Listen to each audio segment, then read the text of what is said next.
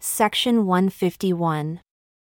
A letter from Joseph Smith Jr. written to the saints in Nauvoo, Illinois, September 6, 1842, read to the saints at the grove near the temple, September 11, 1842. To the Church of Jesus Christ of Latter day Saints, send greeting.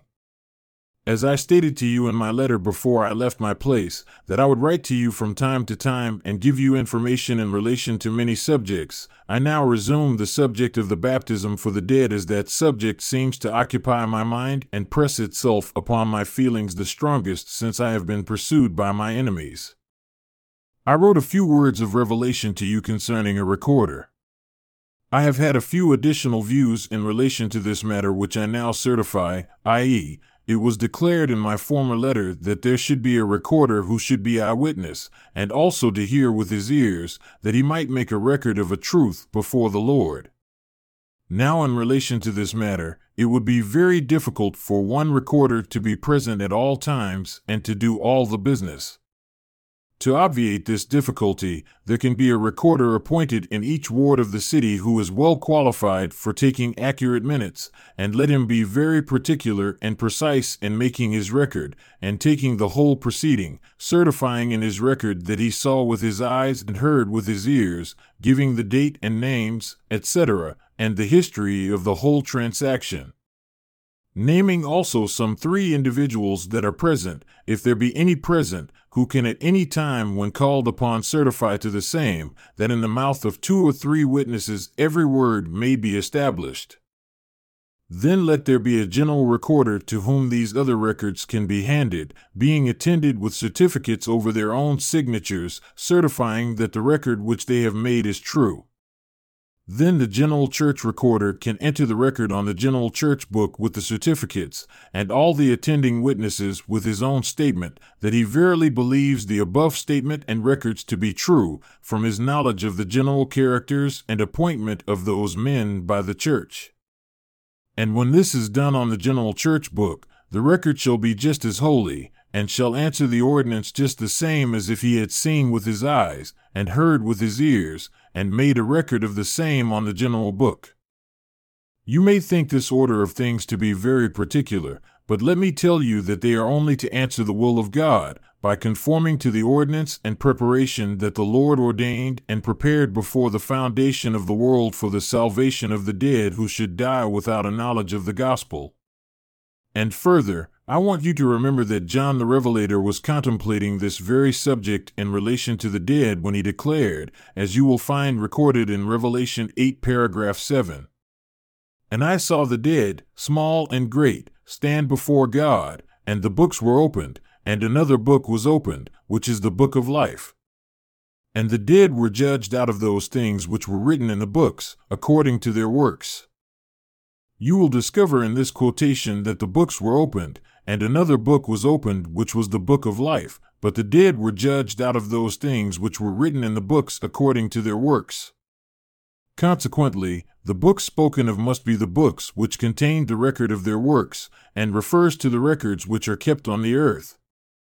And the book which was the book of life is the record which is kept in heaven, the principle agreeing precisely with the doctrine which is commanded you in the revelation contained in the letter which I wrote you previous to my leaving my place, that in all your recordings it may be recorded in heaven. Now, the nature of this ordinance consists in the power of the priesthood, by the revelations of Jesus Christ, wherein it is granted that whatever you bind on earth shall be bound in heaven, and whatever you loose on earth shall be loosed in heaven. Or, in other words, taking a different view of the translation, whatever you record on earth shall be recorded in heaven, and whatever you do not record on earth shall not be recorded in heaven. For out of the books shall your dead be judged according to their works, whether they themselves have attended to the ordinances in their own propria persona, or by the means of their own agents, according to the ordinance which God has prepared for their salvation from before the foundation of the world, according to the records which they have kept concerning their dead. It may seem to some to be a very bold doctrine that we talk of, a power which records or binds on earth and binds in heaven. Nevertheless, in all ages of the world, whenever the Lord has given a dispensation of the priesthood to any man by actual revelation, or any set of men, this power has always been given. Hence, whatever those men did in authority in the name of the Lord, and did it truly and faithfully, and kept a proper and faithful record of the same, it became a law on earth and in heaven, and could not be annulled, according to the decrees of the great Jehovah. This is a faithful saying. Who can hear it? And again, for a precedent, Matthew chapter 9, paragraph 1 And I say also unto you that you are Peter.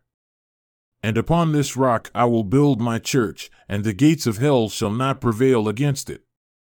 And I will give unto you the keys of the kingdom of heaven, and whatsoever you shall bind on earth shall be bound in heaven, and whatsoever you shall loose on earth shall be loosed in heaven.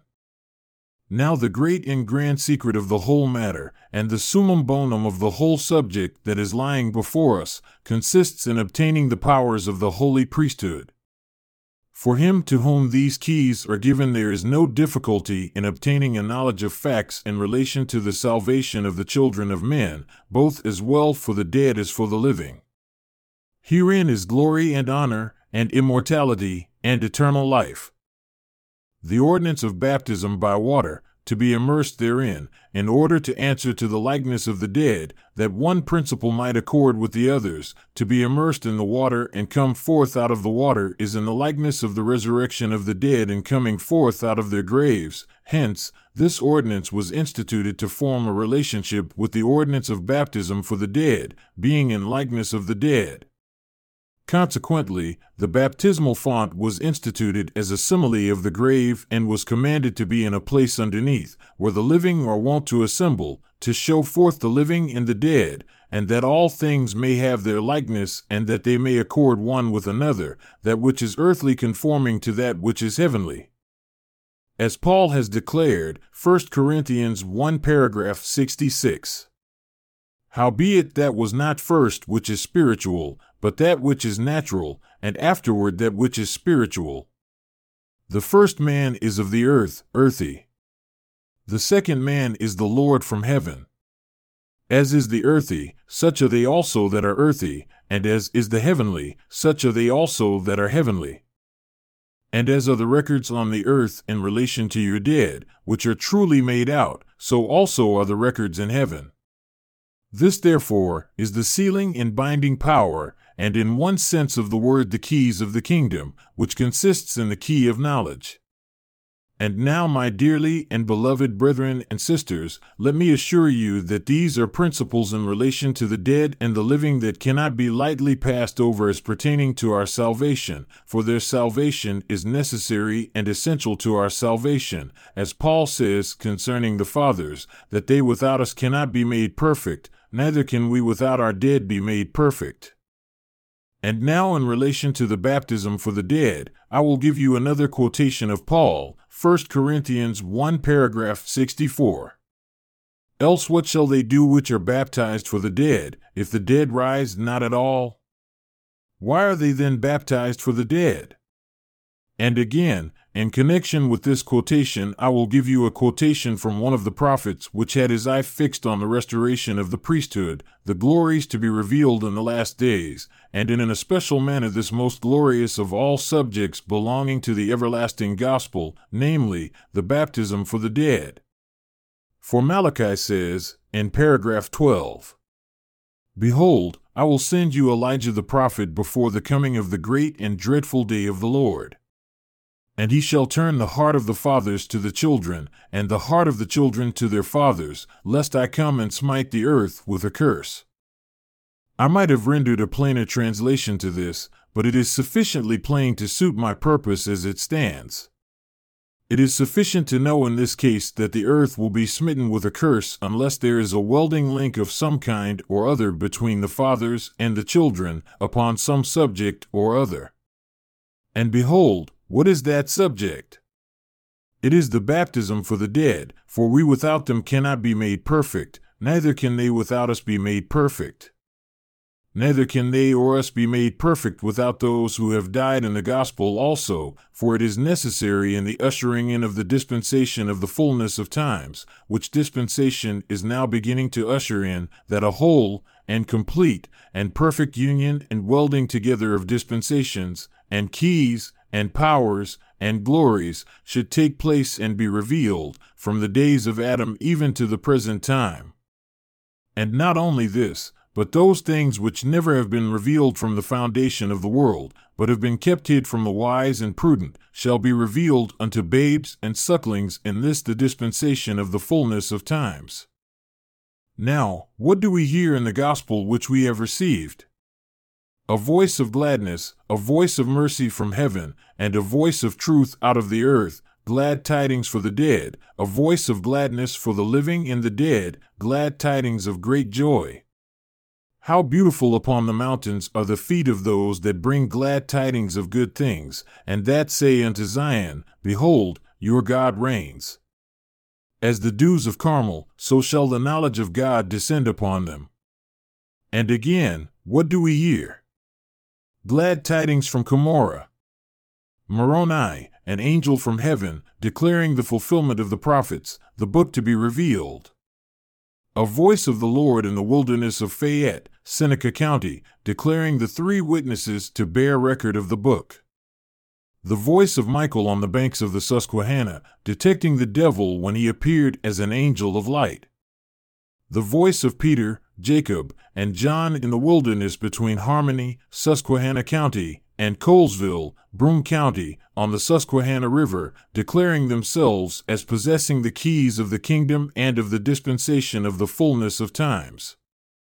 And again, the voice of God in the chamber of old Father Whitmer's, that is Peter Whitmer Sr., in Fayette, Seneca County, and at sundry times and in diverse places throughout all the travels and tribulations of this Church of Jesus Christ of Latter day Saints and the voice of Michael the archangel, the voice of Gabriel, and of Raphael, and of diverse angels from Michael, or Adam, down to the present time, all declaring each one their dispensation, their rights, their keys, their honors, their majesty and glory, and the power of their priesthood.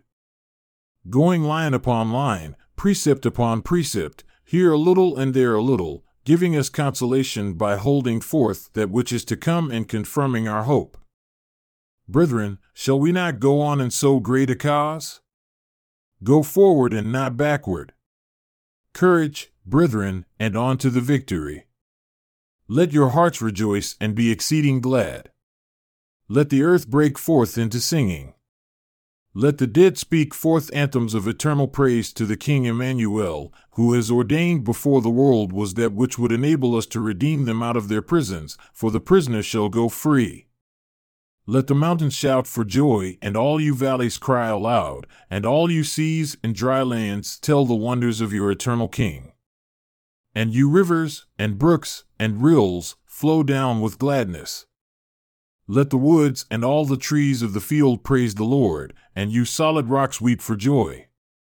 And let the sun, moon, and the morning stars sing together, and let all the sons of God shout for joy. And let the eternal creations declare his name for ever and ever.